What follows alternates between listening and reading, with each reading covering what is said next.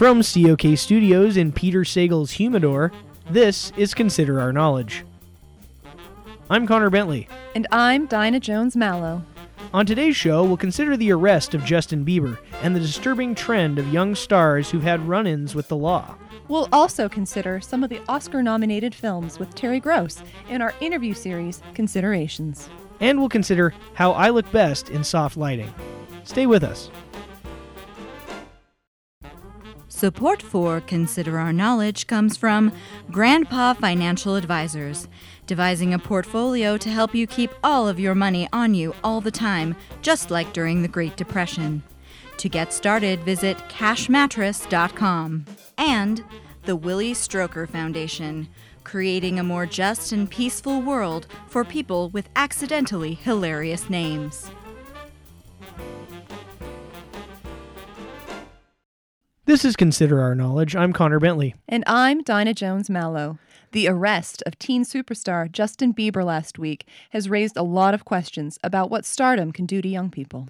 A large number of child stars have been in the news over the last few years, and it's usually for substance abuse or reckless behavior that ends up with legal implications. Consider Our Knowledge wanted to look deeper into what is becoming a slippery slope for young stars who are seemingly unable to cope with the demands and pressures of their fame.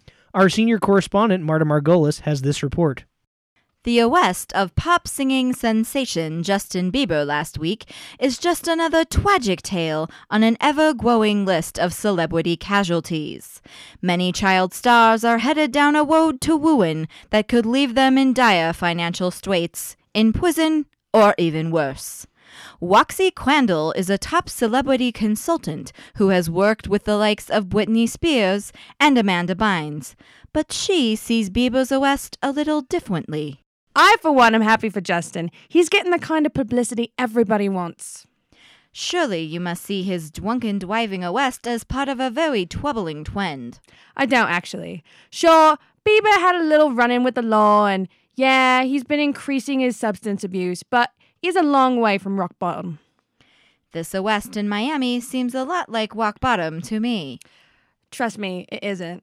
When you've been helping celebrities as long as I have, you get a sixth sense for this sort of thing. Justin hasn't gotten there yet, but he's on his way. It's only then that he can really be helped. It seems like there have been a lot of former child stars struggling to keep their heads above water recently. Is there any way to make sure they don't fall victim to their success? I'll tell you what I told Britney Spears' family. She'll be fine once her hair grows back in. And what do you mean by that?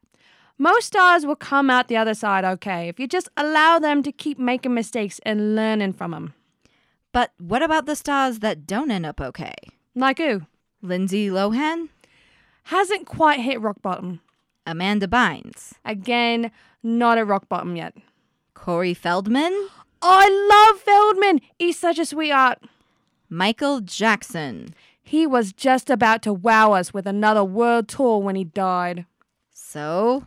If it hadn't been for that stupid doctor, he would have been fine. What exactly do you get paid to do, Miss Crandall?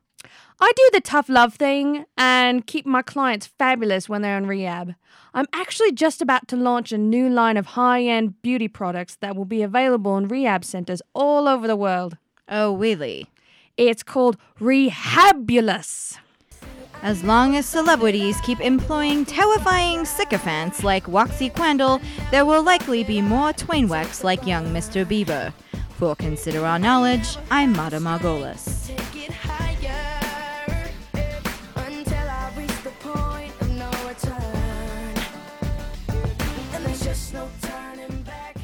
Thanks for that report, Marta. Now we'll turn to our interview series, Considerations. This time, public radio legend Terry Gross will talk with two directors of Oscar nominated films. The Oscars are on March 2nd this year and will be hosted by Ellen DeGeneres. First, Terry talks with David O. Russell. This is Considerations. I'm Terry Gross. I'm joined by David O. Russell, director of such acclaimed films as I Heart Huckabees, The Fighter, and Silver Linings Playbook. His latest film, American Hustle, is nominated for 10 Academy Awards, including Best Picture and Best Director. David O. Russell, welcome. It's great to be here. First, let me just say how much I enjoyed American Hustle. Truly, it was the most outstanding film of the year. The ensemble cast and the riveting plot really set it apart from the rest of the Oscar nominated films. Thank you. We worked very hard on it. You could really tell. I think that I can say it is a lock for Best Picture. None of the other films this year were even in the same league with American Hustle. Christian Bale, Amy Adams, Bradley Cooper, Jeremy Renner, and Jennifer Lawrence all delivered perfect performances. Honestly, I feel like the other movies this year were just dreck by comparison. Thank you, but I, I think we've got some pretty stiff competition this year. Really, from who? I, I was really impressed by The Wolf of Wall Street. No, no, it isn't even close to American Hustle. Scorsese is so past his prime. I have to say that I think you are surpassing Mr. Scorsese.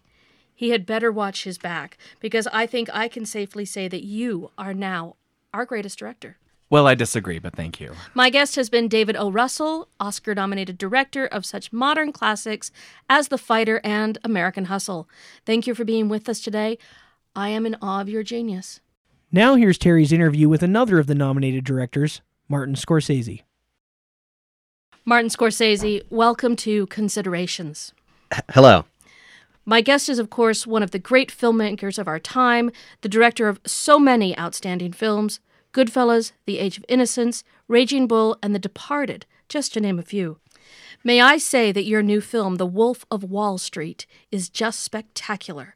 It is truly the best film of the year. Oh, thank you, Terry. You seemingly get better with every film you do. How is that possible?